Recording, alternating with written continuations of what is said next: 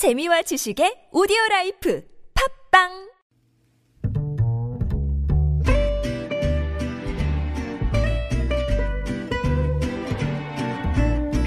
Good evening, everyone.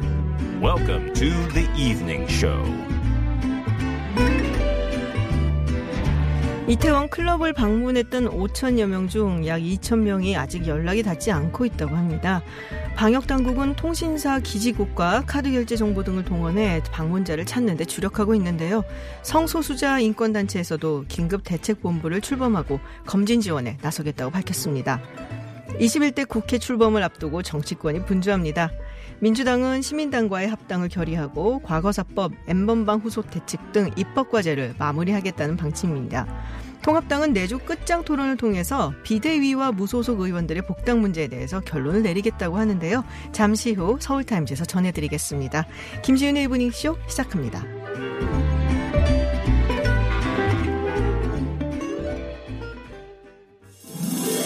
Welcome to Unfiltered. North Korea's latest CNN was given ex- 미국 오하이오 일본의 백색 국가 명단 should be on the air at 국내외 소식을 한 번에 들려듣는 뉴스 서울 타임즈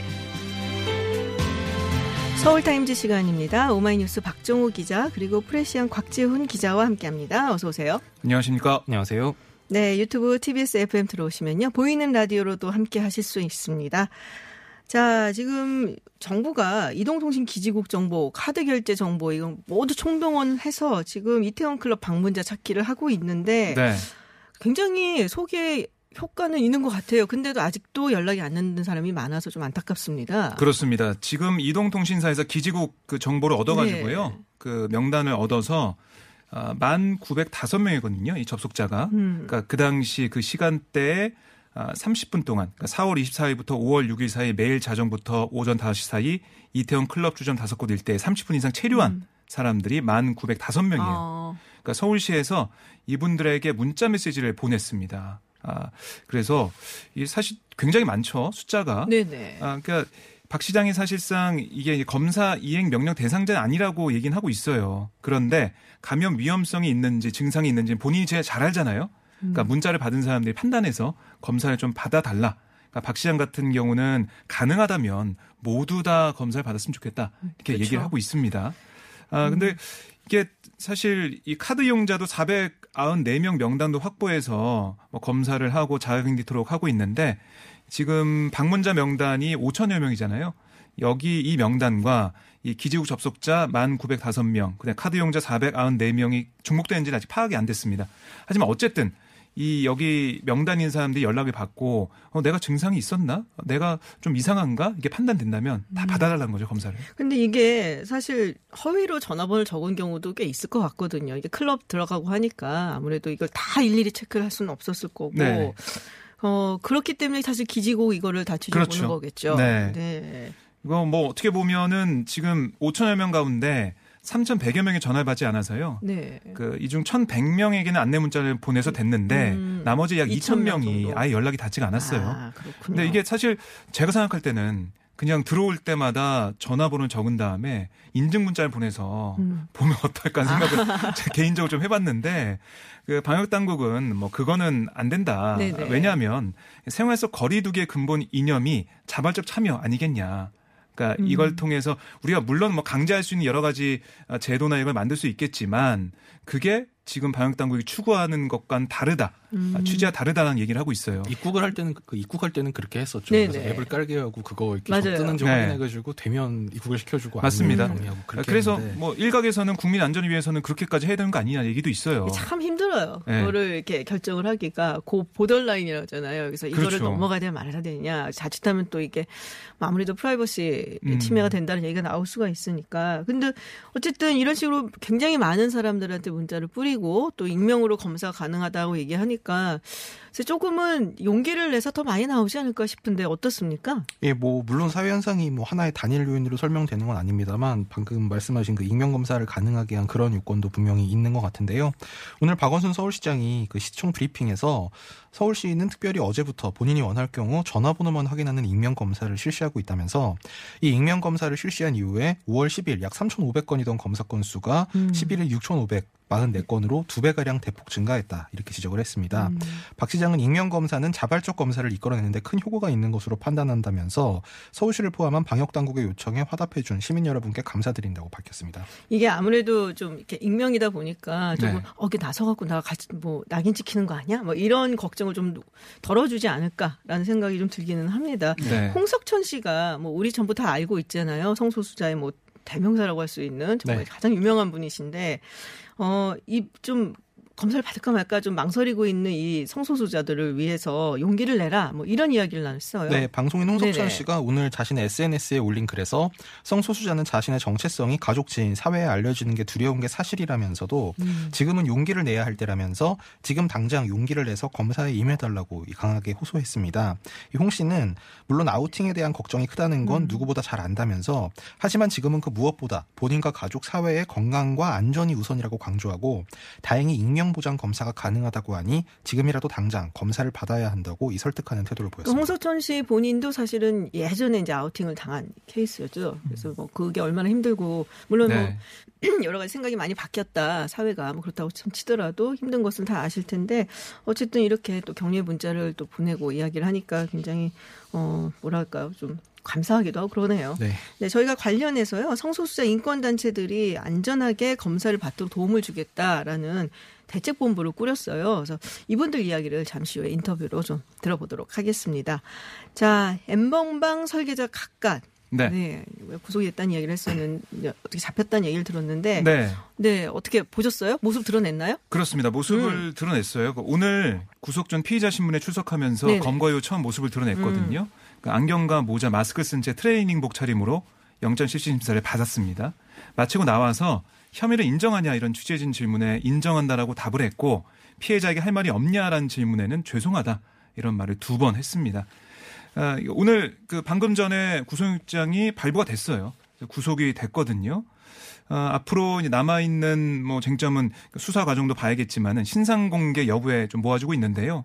경찰이 이르면 내일 신상 공개 위원회를 열- 열어서 신상 공개 여부를 결정할 예정입니다. 근데 지금까지 보면은 신상 공개 될 가능성이 커 보입니다. 그러겠네요. 네, 아마도 되지 않을까 싶은데 자 엠번방 방지법 그리고 공익신고자 보호법이 국무회의에서 통과를 했다는 소식이 있습니다. 이 공익신고자 보호법 어, 우리 사회가 사실 공익신고자에 대해서 뭐랄까요 좀 가혹할 때도 굉장히 많았거든요. 네. 근데 이런 부분이 조금은 조정이 될까요? 그러면 그 우선 오늘 국무회의에서 네. 그 국무회의가 청와대에서 열렸는데요. 국무회의 결과를 윤재관 청와대 부대변인이 발표를 했습니다.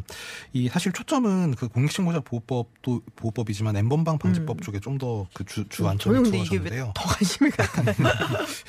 신고할 것도 없는데. 국무회의에서 이제 형법 일부 개정안 또 성폭력 범죄 처벌 등에 관한 특례법 그러니까 일명 성폭법이라고 하는 그 성폭법 일부 개정 법률안 또 범죄 수익 은닉 규제법 뭐 이- 이런 이제 말하자면 엠번 방 관련 법안들에 대한 개정안이 이 심의 의결이 됐다는 점을 윤 부대변인이 밝히면서 이들 법률안들은 디지털 성범죄를 보다 무겁게 처벌하고 피해자를 두텁게 보호할 수 있어 처벌은 무겁게 보호는 철저하게라는 원칙이 사회에 확고히 확고히 뿌리내리는 계기가 되기를 기대한다 이렇게 밝혔습니다.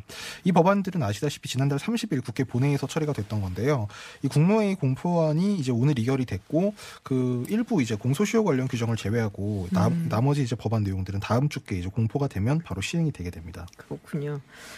자, 이 얘기를 좀 해볼게요. 긴급재난지원금 이게 왜 이렇게 얘기가 많은지 네. 이 깡이 뭐예요? 이거는 난깡 모르겠더라고요. 많이 네. 들어보셨잖아요. 카드깡. 카드깡. 예. 예, 뭐예요? 맞습니다. 어떻게 하는 거예요? 아, 진짜. 이렇게 그러니까 재난- 순진무관척하고 있어. 아, 근데 정말 몰라서 잘. 아, 그러니까 상품권이나 선불 카드를 네. 현금을 받고 판매하는 아, 뭐 이제 그런 거죠. 아, 네. 그러니까, 아, 상품권 뭐 이런 건 들어본 것 같아요. 그렇습니다. 네. 그러니까 예전에 이제 카드를 긁고 음. 현금을 받아가는 카드깡이. 있었잖아요. 그런 아. 것처럼 이 긴급재난지원금을 받은 다음에 그걸 내가 안 쓰고 현금을 받고 다른 사람한테 넘기는 파는 거. 겁니다. 아. 아, 이거를 행정안전부가 아, 단속하겠다라고 얘기를 한 거예요. 그러니까 긴급재난지원금은 지금 목적이 있잖아요. 그렇죠. 그 목적과 달리 현금화할 경우에는 보조금 관리에 관한 법률에 따라서 전부나 일부를 도로 걷어들이겠다라고 음. 얘기를 했습니다. 그러니까 이 구체적인 단속 방법도 좀 나왔는데요. 행안부는 중고 거래가 이루어지는 주요 온라인 플랫폼, 뭐 카페, 뭐 제가 검명 안 하겠지만 여러 네네네. 군데가 있죠. 있죠. 거기서 아, 벌써 그렇게 많군요. 없는데 없어요? 그걸 들여다보겠다. 아, 거기서. 아직 없는데? 아직은 아, 저는 보이지 행안부에서 않고. 나섰다길래 이미 굉장히 많이 이루어지고 있는 줄 알았어요. 아, 근데 이 그 경기도에서 네. 이런 일이 있었어요. 아. 경기도에 지원금이 나오니까 그거를 맘카페 같은 데에서 아. 올려가지고 좀 어떻게 하자, 깡하자, 깡한다. 어, 이런 얘기가 있었어요. 그래서 논란이 있었는데 이번에 행안부가 아예 이제 못을 박았습니다. 그건 절대 안 된다. 음. 절대 단속 안 열심히 된다. 하겠다라고 얘기했고 또 이런 사이트를 운영하는 업체는 긴급재난지원금, 또 상품권 이런 특정 단어 검색을 막고요. 관련 게시글은 삭제할 예정입니다. 그러니까 아. 엄격하게 하겠다는 거고 그리고 거래하다 적발되면 일정 기간 회원 자격이 박탈됩니다. 하나 더 중요한 게 뭐냐면 현금 깡을 목격하고 신고하면 환수 금액의 30% 이내 포상금을 지급해서 단속을 포상금. 강화합니다. 저는 이제 보려고요 매일. 예. 이게 전에 경기도 수원시인가? 그리고 네. 또 호남 네. 일부 지역에서 이제 당시에 한 40대 남성이었던 걸로 기억하는데 어. 그 내가 이 카드를 인- 카드 있는데 하나 안 쓴 건데 음, 이제 이거를 맞아요. 나 얘가 이렇게 현금을 갖고 네, 팔겠다 네, 이런 네. 글을 올려가지고 경찰이 수사까지 했던 아. 적이 있었고 그때는 이제 뭐 술김에 장난으로 네, 그랬다 네, 그래서 네. 맞아요, 훈방, 훈방은 맞아요. 됐었습니다.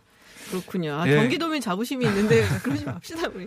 근데 네. 또 오늘 일부 조간 보도를 보니까 담배깡이라고 그러니까 그거는 물론 이제 불법은 아닌데 네. 이제 어떤 이제 이걸 사용할 수 있는 이제 뭐 중소 업 중소 업체라든지 이제 지역 상점 이제 이런 데서 사용하기보다 아. 이게 이거 어, 어, 편의점에서는 사용이 가능하니까 네네네. 그냥 이걸로 담배를 많이 사서 쌓아놓고 음. 두고 두고 담배를 태우겠다 어? 이런 이런 분들도 있다는 그거는 뭐 개인 뭐, 자유니까. 예, 개인 자유고. 근데 우리 네. 박정호 기자님이 그러면 열심히 보면은 네, 경기도에서 그런 일이 있으면 서울 살잖아요. 네. 그 포상금은 어떻게 되는 거예요? 아 그걸 확인해 보겠습니다. 그러니까 서울 주민이 경기도에서 그 깡이 이루어지는 걸 어. 보고 신고를 하면은 포상금 30%를 야. 받을 수 있나? 예리하시네요. 그러니까 거기 네. 궁금했었거든요. 네. 아, 네, 확인해 보겠습니다. 확인 좀 해주시고요. 네. 자, 이제 어제부터 긴급재난지원금 신청이 시작이 됐습니다. 뭐 카드사 홈페이지에서 신청을 하기도 하는데 지금 뭐 지원금 신청으로 기부 신청을 헷갈려서 착각을 해서 잘못 신청한 사례가 꽤 있었다는 얘기가 있어요. 이거 그러면은 다시 받을 수 있나요? 어떻게 되는 건가요? 네, 이게요. 이제 카드사 홈페이지에서 이 긴급 재난지원금 신청을 할 때 밑에 보면 뭐뭐 이제 뭐, 뭐 동의 약, 약관에 동의하시냐, 뭐 개인정보 제공에 동의하시냐 체크한 다음에 밑에 보면 뭐 기부하시겠냐는 체크박스가 음. 있고 거기에 이제 금액을 쓰게 돼 있는데 이걸 그냥 보통 이제 저희가 인터넷 홈페이지에서 이런 게 동의, 나오면 동의, 동의, 동의 습관적으로. 동의 동의 맞아, 동의 맞아요. 그래서 음. 동의에 체크를 하신 경우도 아. 있고 또 이거를 이제 기부 금액을 이제 그 부분별로 할 수 있으니까 네. 이제 이거를 기부할 액수를 쓰는 건데 내가 받고자 하는 음. 액수를 쓰시는 걸로 아. 잘못 오해해서 이렇게 오인을 하신 분들이 좀 있다고 합니다. 이제 그래서 이게 원래는 한 번 신청했으면 그 정부에서는 이제 기부 의사를 밝힌 거를 다시 취소할 수는 없다고 했었는데 음. 이제 그 일부 카드사가 실수로 기부를 신청했으니 취소해달라는 고객의 요청을 받아들여서 재신청할 수 있게 했다면서 음. 이게 비슷한 민원이 이어져서 당일 신청권에 한해 실수로 기부했거나 의사가 바뀌었을 때 취소 할 수 있게 했다고 어제 행정안전부가 아, 그러면 오늘 했습니다. 실수를 했으면은 오늘 안에 오늘 그걸 안에. 다시 얘기, 신, 재신청하거나 얘기를 하면 11시 반 안에 해야 예, 되죠. 맞습니다. 오후 오늘 11시 안에. 반. 네, 오후 그렇습니다. 11시 반 안에. 네. 아, 그렇군요. 그러니까 이게 이 뭐 인터넷 그러니까 모바일 메신저를 통해서 많이 네네. 돌았어요. 이거 조심해야 된다. 아. 그러니까 어떤 의미가 담겨 있냐면 정부가 기부를 시스템적으로 유도하는 거 아니냐. 아, 이런 뭐 생각을 가지신 거예요. 음. 그런 비판적인 얘기가 좀 있었는데 행안부는 그게 아니었다. 아, 그러니까 야권 전체 동의 시 기부에도 동의한 것으로 처리해야 한다는 것은 사실과 다르다라고 얘기를 했고 지원금 신청과 기부를 한 화면에 구성한 건 트래픽 증가로 인한 시스템 부하를 줄이기 위한 조치였다. 그러니까 의도한 게 음. 의도한 건 아니었다. 아니었고. 아, 그렇게 얘기를 했습니다. 항상 뭐 의도한 건 아닌데 자- 생각보다 그쵸. 다른 예, 결과가 예. 나올 수도 있으니까 어쨌든 잘못 신청을 하면 그날 밤 11시 반까지 네, 그날 이거를 중으로. 네, 네. 그날 중으로 하시면은 네. 이게 네. KB 국민카드, 네. 하나카드, BC 롯데 그리고 NH 농협카드는 카드사 홈페이지에서 이 신청 내용을 수정을 할수 있고요. 나머지 카드사는 콜센터를 이용하면 된다고 음. 합니다. 콜센터. 그리고 혼란을 방지하기 위해서 내일부터는 전액 기부를 선택할 경우에는 팝업창으로 재차 확인할 수 있다고 아, 합니다. 한 번 더 확인. 그렇습니다. 네, 그것도 모르고 그냥 팝업 뜨면 다 귀찮아서 닫기도 아, 하고. 그러면 또 안 됩니다. 네. 네, 알겠습니다. 우리 박정호 기자가 사실 그거잖아요. 생활 밀착형 정보를 항상 그렇죠. 전해주시는. 네. 근데 재난지원금 다시 아. 얘기가 나왔는데 이게 어디서 어떻게 써야 될지 잘 모르는 분들이 아직도 계세요. 저도 사실 아직도 헷갈리긴 음, 해요. 그러니까 보통 네. 그 신용카드, 체크카드 가능한 대부분의 상점은 쓸 수 있다라고 보시면 돼요. 음. 근데 안 되는 곳 짐작하시겠지만은 백화점, 뭐 대형마트, 그러니까 기업형 슈퍼마켓 이런 곳 안 되고 온라인 쇼핑몰, 뭐 배달 앱 안 됩니다. 네. 근데 배달 앱은 현장 결제. 그러니까 치킨 시켰는데 그 원래는 앱으로 하면 바로 결제하잖아요. 그렇죠. 그게 아니라 현장에서 음. 배달원에게 결제하면 할 수 있습니다. 아하. 그러니까 그리고 대형 전자 판매점, 뭐 위생 업종도 안 되고 유흥 업종 안 되고요. 사행 업종, 그러니까 카지노, 복권방, 음. 오락실 이런 데 안 되고 면세점도 안 되고요. 성인 용품점, 뭐 총풀이 판매점 이런 것도 안 되고 뭐라고요? 귀금속 업종도 안 되고 그다음에 세금 내는 거 공공요금 이거 내는 거 안 되고요. 카드 자동 이체하는 거 있지 않습니까? 뭐 교통이나 네네. 통신료 이런 거 이것도 안 되고 보험도 안 됩니다. 아. 그러니까 나머지 건 뭐 전통시장, 동네마트, 뭐 병원, 약국, 음식점, 편의점, 주유소, 미용실, 안경점, 서점, 문방구, 학원 다 되고 그리고 이 대- 백화점과 대형마트 내 소상공인 운영 임대 매장은 또 돼요. 임대 아, 매장. 임대 그러니까 매장. 백화점에 소속이 안 돼 있고 네네. 임대해서 잠깐 잠깐 하는 곳이 있어요. 음. 팝업 스토어처럼 네네. 하는 곳 그런 데는 된다고 합니다. 쓸 수가 있어요. 복잡하네요. 또 확인해야 되고 그리고 커피 좋아하시는 분들은 네. 별다방 또 가시는 분도 계신데 서, 서울에 된다는 얘기 제가 들었어요. 서울만 됩니다. 그러니까요. 왜- 왜냐하면 이게 직영점이거든요, 다. 아. 그러니까 직영 본사가 서울에 있어요. 아, 그래서 서울 시민만 잠깐만요. 살 수, 쓸 갑자기 수가 왜 있습니다. 경기도 지에 본사 있는데 없어요? 어디? 아, 그러게요. 이게 그 직염정 직염정일 경우에는 본사가 위치한 광역단체 내에서만 되고 그러니까요. 그 가맹점일 경우에는 전 지자체에서 다 된다. 그러니까 가맹점, 하는데. 가맹점인 커피 전문점 가시면 됩니다. 가맹점인 커프 전문점. 네, 별다방은 안 되고요. 그런 거 생각 안 해봤는데 뒤져봐야겠네요. 또 그러면. 그러니까 보통 다 된다고 보시면 돼요. 아 그래요? 그러니까 이 별다방만 특이하게 특별하게 좀 직영점은 다 운영되고 음. 있어가지고요. 네네. 서울 본사가 서울에 있기 때문에 서울 시민만 이게 재난 지원금 쓸 수가 있습니다. 사실 고용 창출이나 뭐 이런 면에서 보면 직영점으로 그, 이- 어, 그 매장을 내는 게 오히려 더 바람직한 형태가 아닐까라고 생각이 되는데 음. 여기서는 좀 어떻게 거꾸로 된 것 같아요. 어, 그러네요, 진짜 생각해 보니까. 자, 근데 1684, 1664님이 교통카드로는 사용 가능한가요? 아까 잠깐 얘기했던 예, 것 예. 같은데 안 되는 안 그런 된대요. 상황입니다. 네, 아유, 안 된다고 합니다. 네. 자, 청와대 국무회의 이야기를 조금 더 해보겠습니다. 고용보험 문제 관련 문 대통령 언급이 있었어요. 지금 전 국민 고용보험 이야기를 사실 어, 문재인 대통령이 대국민 연설에서 언급을 했었는데요. 본격적으로 뭐 발동을 거는 것인가라는 생각이 좀 듭니다. 네, 그 아까 엠번방 관련 법안 할 때 잠깐 오늘 국무회의 얘기를 소개해드렸는데요.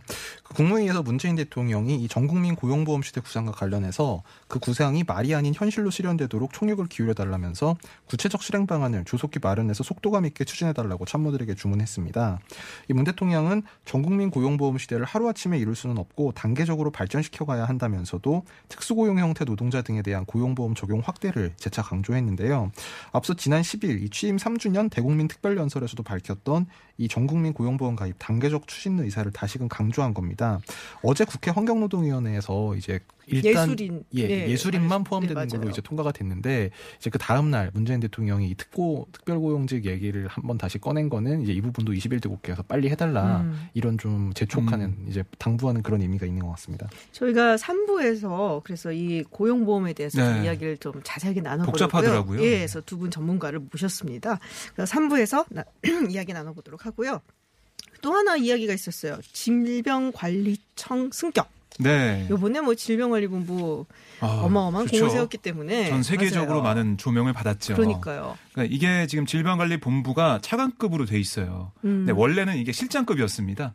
2015년 메르스 사태 때만 해도 실장급이었는데 그 이후에 2016년에 차관급으로 올라선 거예요. 아, 한번 올라섰군요. 질병관리본부가. 됐고 이제는 질병관리청으로 가야 된다. 왜냐하면 이게 왜 중요하냐면 저희가 보면 아시겠지만 경찰청 같은 경우도 행정안전부의 외청이죠. 외청으로. 그러니까 경찰청이 나름대로의 독립적인 그 인사 문제, 그다음 예산 문제 이런 걸 통해서 독립성을 담보받고 있어요. 그만큼 뭐 수사를 통해서 뭐 여러 가지 아, 민생 치안을 위해서 열심히 하고 있지 않습니까? 그- 그것도 마찬가지로 질병관리본부도 질병관리청으로 승격이 되면서 독립적인 역할. 특히 우리가 지방 같은 경우는 이게 여러 가지 사실 여건이 좀 부족합니다. 그러니까 질병관리청이 맞아요. 되면서 지방 인력도 좀 확보를 하고 여러 가지 감염병에 대응할 수 있는 그런 여건을 만들자는 게 문재인 대통령의 강조점이거든요. 그래서 21대 국회에서 최우선 입법 과제로 좀 추진해 달라. 그러니까 조직 개편안을 빨리 통과시켜 달라. 이렇게 얘기를 했습니다. 이번에는 뭐 국민들이 굉장히 열화와 같은 성원을 네. 보낼 것 같아요. 예. 아마 반대를 야당에서 안 할 것 같은데요. 그럼요. 예. 일단 국회가 열려야 되겠죠. 열리겠죠. 열리겠죠. 네, 일하는 국회 기대합니다. 네. 아, 왜 그렇지? 네. 기대합니다 진짜. 어, 기대해요. 네. 네. 자, 어, 통합당 이야기를 조금 해보겠습니다. 지금 사실 그 태영호 그리고 지성호 당선인 이제 탈북 당선인이잖아요.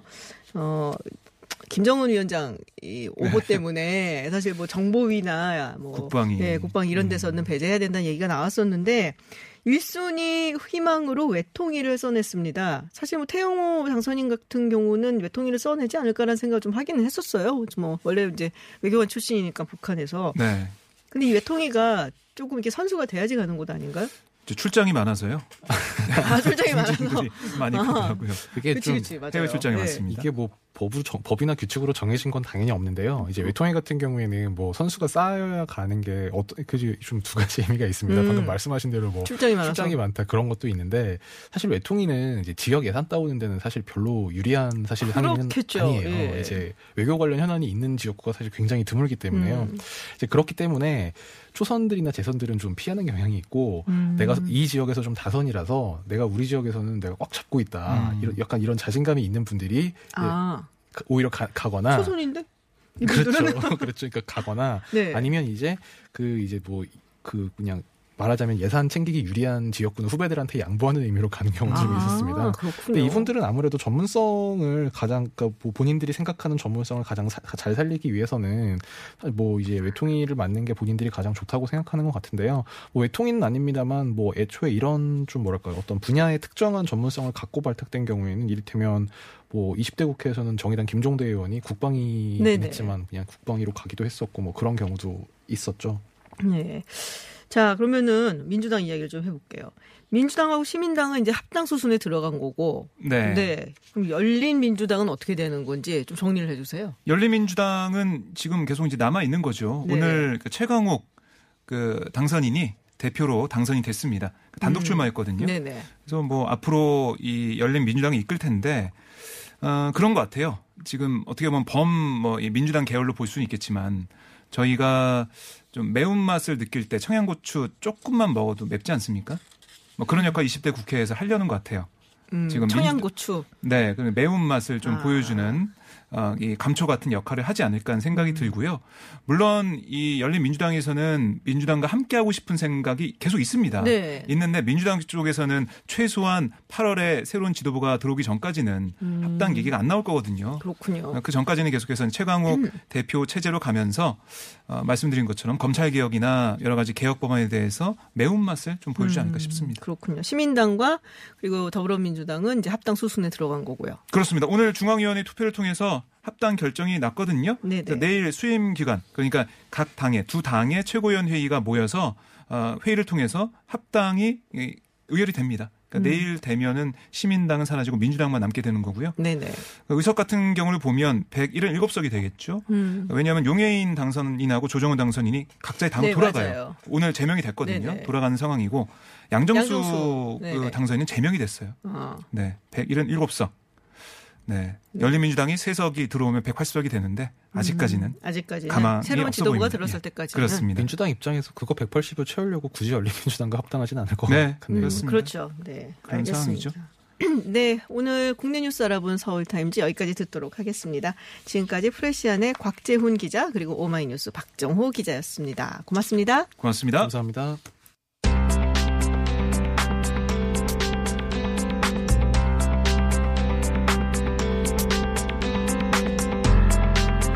서울시와 방역 당국이 추가 확산을 막기 위해 이태원 클럽 기지국 접속자 1,905명에게 자발적 검사를 받아달라는 안내 문자를 발송했다고 합니다. 이런 가운데 성소수자 인권단체들이 긴급대책본부를 출범하고 성소수자들이 차별과 낙인 없이 코로나19 검사를 받을 수 있도록 도울 예정이라고 밝혔는데요. 코로나19 성소수자 긴급대책본부 나영정 활동가 전화로 연결을 해서 좀 더 이야기 나눠보도록 하겠습니다. 안녕하세요. 안녕하세요. 네, 긴급 대책 본부까지 만드셨습니다. 굉장히 좀 긴박한 상황이다라고 인석을 하시는 것 같아요. 네. 어, 사실 이제 코로나19로 인한 사회적 여파가 좀 오래 갈 예정이긴 하지만 일단 사회적 약자나 소수자에게 더 큰 고통을 줄 것이라고 봅니다. 근데 그럼에도 불구하고 저희가 이제 성소수자 대책본부를 따로 꾸린 것은 5월 연휴 기간에 이제 사회적 거리두기가 느슨해진 상황에서 이태원 게이 클럽이 다시 질병 확산의 원인으로 또 이제 지목이 되면서 여러 인권 침해와 차별이 좀 성소수자에게 집중되고 있는 상황이기 때문에 이렇게 결성을 하게 되었습니다. 네. 혹시 클럽 방문자들이 지금 결성하신 단체 쪽으로 뭐 연락이 온다든지 뭐 검사를 어떻게 받아야 된다든지 뭐 이런 질문들 많이 오나요? 네, 지난 주말을 거치면서 연락을 많이 좀 받고 있고요. 저희가 이제 오늘 대책본부 발족하기 전부터 성소수자 인권단체들 통해서 이런 연락을 좀 받아오고 있었는데요. 음. 주로 걱정이 됐던 것들은 처음에는 이제 초발 환자가 다녀간 클럽과 동선이 겹친 사람들이 네네. 정확하게 어떤 검사의 대상이 되었기 때문에 검사를 받는 것 자체가 어떤 이제 성 정체성이 드러나는 문제, 뭐 그런 효과들을 좀 걱정했던 것 같습니다. 이게 이제 한국 사회에서 성소수자에 대한 차별과 혐오가 심한 데다가 이제 방역 수칙을 지키지 않은 사람이라는 어떤 죄책감 그리고 이 클럽 문화에 대한 비난이 더해져서 좀 여러 가지 걱정이 가중됐던 것 같습니다. 네, 그러니까 뭐 보통 아우팅이라고 얘기를 하죠. 근데 이 방역 당국에서 익명을 보장하겠다 그리고 검사를 하겠다라고 얘기했는데도 아직도 많이들 불안하신가 봐요. 이게 이제 익명 검사가 발표된 게 어제였거든요. 네네. 그리고 오늘 브리핑 통해서 하루 사이에 두 배가 이제 검사 두배 정도의 사람이 더 검사를 받았다고 해서 이 효과에 대해서 정말 감사한 마음이 드는데요. 네. 아직은 이제 이게 서울에 한정돼 있기 때문에 다른 지역에는 아직 어려움이 많이 있을 것으로 보이고요. 음. 이게 이제 검사나 질병 자체로 인한 고통보다는 사회적인 고통이 더 큽니다. 그래서 이제 검사를 받는 것 자체 그리고 자가격리 대상이 되었을 때 이 사실을 가족과 직장에 어떻게 말해야 하는가에 대한 부담 그로 인한 발생할 불이익 이런 것들이 두려움의 핵심이라고 보고 있습니다. 음, 그렇군요. 사실 그런 사진을 제가 본 적이 있거든요. 한 아파트에 확진자 그리고 뭐 가족에 대해서 비난하는 벽보가 붙어서 아, 좀 뭐랄까 이게 말씀하신 대로 사회적인 낙인이 찍히고 이런 부분이 굉장히 힘들겠다라는 생각이 좀 들기도 했었거든요. 네. 어, 지금 뭐 어쨌든 그래도 방역 당국에서 익명 검사를 우리가 보장하겠다 하고 또 많은 분들이 또 자진해서 연락을 하기도 하고 검사를 받고 있는데 어, 혹시 검사하고 그런 과정에서 뭐 좀 이런 부분에 굉장히 불편했다, 뭐 이런 불만 사례, 이런 이야기 있나요? 그러니까 지난 주말에 이제 이태원 업소 방문자들이 많이 검사를 받게 되면서 여러 가지 문제들이 있었던 것 같아요. 저희가 파악한 것들은 주로 이제 여러 기저질환이 있거든요. 이제 이 음. 기저질환 여부에 따라서 환자가 분류가 되는데 네. 문제는 이 이태원 업소 방문자라는 이유로 HIV 여부만을 특정해서 묻는 경우가 있었습니다. 사실 음. 이게 성소수자와 HIV를 연관시키는 이제 것들이 있는데요.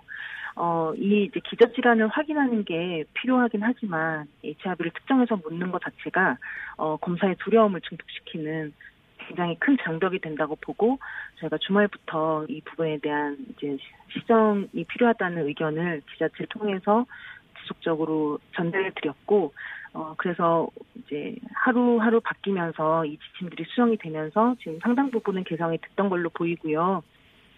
그럼에도 불구하고 좀 이제 어, 그 일선 현장에서 여전히 이런 문제들이 있을 수 있고 또 서울 외 지역에서는 저희가 아직 어 수, 사례 수집이 혹은 이제 모니터링이 부족하기 때문에 음. 지속적으로 파악을 할 예정입니다.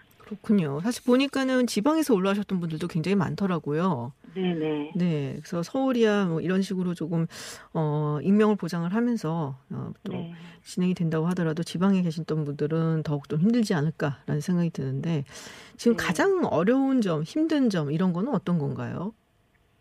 사실 가장 어려운 점은요.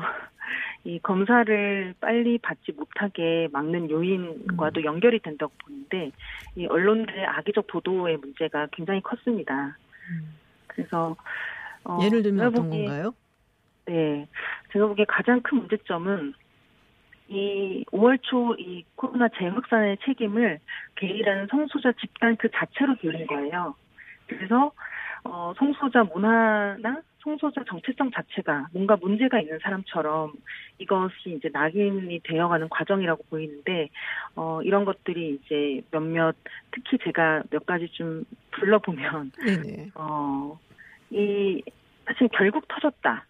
뭐, 이런 말들은 사실 기다렸다는 것처럼 굉장히 악의적으로 보이거든요. 음. 그래서 뭐, 뭐, 찐방과 관련 기사들이 나오면서 결국 터졌다. 이런 표현이 나오는 것. 혹은, 어, 단속 비웃듯이 뭐 문을 열었다. 혹은 이제 뭐 국민일보 같은 경우에 단독으로 하면서 결국 이제 게이라는 말을 이제 표제로 쓰면서 이것이 어 어떤 특정한 집단의 문제인 것처럼 프레임을 잡는데 크게 어 의도했다고 전 보이고요. 네, 또 하나는 이제 어떤 그 언론사에서는 어떤 한 사람이 굉장히 루머처럼 쓴 기사를 성소수자 커뮤니티 전체가 그렇게 생각하는 것처럼 어, 그렇게 표제를 달아서 성소수자 커뮤니티가 뭔가 검사받지 말라는 식으로 어떤 이야기를 하고 있다는 그런 표제를 단 기사들이 가장 악의적이라고 보고 있습니다. 아, 그러면은 성소수자 커뮤니티에서는 검사를 받아야 된다라는 어떤 뭐 자발적인 운동이라든지 아니면은 뭐 동료라든지 이런 게 있나요? 네, 지금 많은 부분들이 되고 있고요. 사실 이제 어, 성소수자 인권단체로 많이 알려진 이제 어, 단체들, 뭐 한국 개인권운동단체 친구사회라던가 행동하는 성소수자 인권연대라든가 이런 단체들이 지속적으로 검사를 독려하고 검사 받는 과정에서 어려움에 대해서 함께 해결하겠다 이런 메시지를 같이 계속 내보이고 있고요. 그래서 저희가 최대한 어, 빨리 검사를 받는 게 나의 건강과 타인의 건강을 모두 지키는 길이라는 점을 계속 이야기하고 있습니다. 음, 그럼 반응은 어떤가요? 사실 이게 좀 약간 비밀스러운 듯한 느낌이 들어서 밖으로 잘 알려지지가 않거든요. 아, 저희가 그래서 오늘 이제. 기자회견까지 열어서 이렇게 이제 움직이고 있다는 걸 좀 보여드린 건데요. 근데 저희가 보기에 이제 SNS나 이런 것들을 봤을 때 정말 자발적으로 성소자 개인들이 자기가 성소자고 밝힌 어떤 그런 개인들을 비롯해서 많은 사람들이 어, 이런 운동에 동참하고 어, 서로 독려하고 지지하는 것들을 많이 확인하고 있습니다. 그래서 어, 이런 정서가 주된 정서라고 저희는 지금 판단하고 있어요. 그렇군요. 홍석천 씨가 뭐 우리한테 굉장히 유명한 셀럽이시고 또 성소수자신데 어, SNS에 지금 용기를 낼 때다라고 글을 쓰셨습니다. 사실 본인도 이제 아우팅- 아우팅을 당했었고 네. 어, 그래서 그거에 대한 이제 뭐 얼마나 성소수자들이 두려워하고 있는지 뭐 이런 걸 잘 알고 계시니까 아마 그런 말씀 쓰신 것 같은데요. 이런 메시지가 어떻게 성소수자 커뮤- 커뮤니티에는 조금 더 반향이 있을까요? 네, 아무래도 대중적으로 미치는 영향력이 크신 분이기 때문에 이런 말씀을 해주신 게 분명히 도움이 된다고 보고요. 근데 이제 이 아우팅으로 인한 이제 불이익을 받았고 이것을 이겨낸 굉장히 대단한 사람이라고 이제 많은 사람들이 이제 인정하고 있는데 사실 모- 모든 사람이 홍석현 씨처럼 될 수는 없지만 어, 이 문제들을 최대한 인권단체에서 이 많은 사람들이 겪는 어려움을 함께 해결하겠다 이런 메시지를 주는 게 또한 이제 힘이 될 거라고 보고 있습니다. 네. 아우팅을 가장 두려워한다는 얘기를 제가 들었습니다. 그래서 어떤 경우에는 정말 죽으면 죽었지 나는 못하겠다 이런 이야기도 하는 분들이 간혹 있다고 들었는데 어, 어떤 결과가 사실 있길래 어, 아우팅이 그렇게 가장 두려운 존재가 될까? 혹시 조금 네, 이야기를 나눠주실 수 있어요? 네, 사실은 이제 커밍아웃을 네네. 스스로 이제 자기의 정체성을 밝히고 그 밝힌다는 의미는 그냥 정체성 정보를 공개한다는 걸 넘어서 제가 이제 전 인격적으로 내가 이런 사람이고 이런 식으로 관계를 맺겠다 이런 식의 이제 결심이기도 하고 새로운 관계 맺기 방식이기도 하거든요. 그러기 위해서는 개인의 결심뿐만 아니라 이것이 가능한 조건인지 주변 사람들의 환경도 굉장히 중요합니다.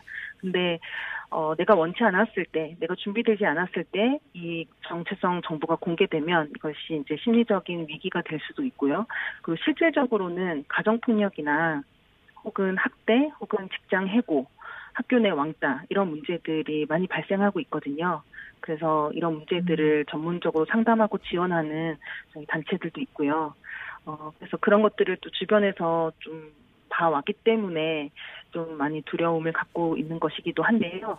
근데 저희가 이제 인권단체로서 말씀을 드리고 싶은 것은 이제 그런 일이 있더라도 절대로 죽을 일은 아니다라고 강력하게 말씀드리고요. 그로 인해서 생겨난 불이익은 본인의 탓이 아니거든요. 정체성은 잘못된 것이 아니기 때문에 그래서 그런 것에 대해서는 저희나 주변 사람에게 상담하고 함께 문제를 풀어나갈 수 있다라는 네. 믿음을 좀 가져주셨으면 좋겠습니다. 아, 그러니까 한마디로 주변과의 단절, 실직, 그 굉장히 많은 어려움들이 기다리고 있고 또 봤기 때문에 이런 게 그들로 하여금 아, 커밍아웃을 하는 것을 굉장히 주저하게 만들고 있다라는 말씀이신데요. 네, 마지막으로 짤막하게 또 어, 하고 싶으신 말씀 또 해주실 이야기가 있으면 해주시죠. 네, 좀 검사를 고민하고 있는 분들에게는 좀 용기를 내자고 좀 다시 한번 어, 지지를 하고 싶고요. 주변에서도 이렇게 지지하고 지원을 많이 해주셨으면 좋겠습니다. 그리고 학교나 직장 가정에서 어, 차별하지 말자라고 얘기하고 싶고요. 국가와 지자체가 이번에 이런 위기를 겪으면서 성소수자가 겪는 네.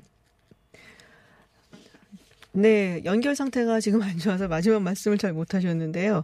네, 어, 사회가 어, 너무 배타적으로 받아주지 말아달라는 말씀을 하시는 것으로 제가 갈무리 하겠습니다. 네, 지금까지 코로나19 성소수자 긴급대책본부의 나영정 활동가와 이야기 나눠봤습니다. 네, 잠시 후 3부에서는 전국민 고용보험 이슈와 관련해 김성희 고려대 노동사회연구소 교수 그리고 안진걸 민생연구 민생경제연구소장과 이야기 나누겠습니다. 4부에서는 세대 소통 멘토 이바 젊은이란 책을 낸 리틀 콜드 작가와 함께하겠습니다. 저는 7시에 돌아오겠습니다.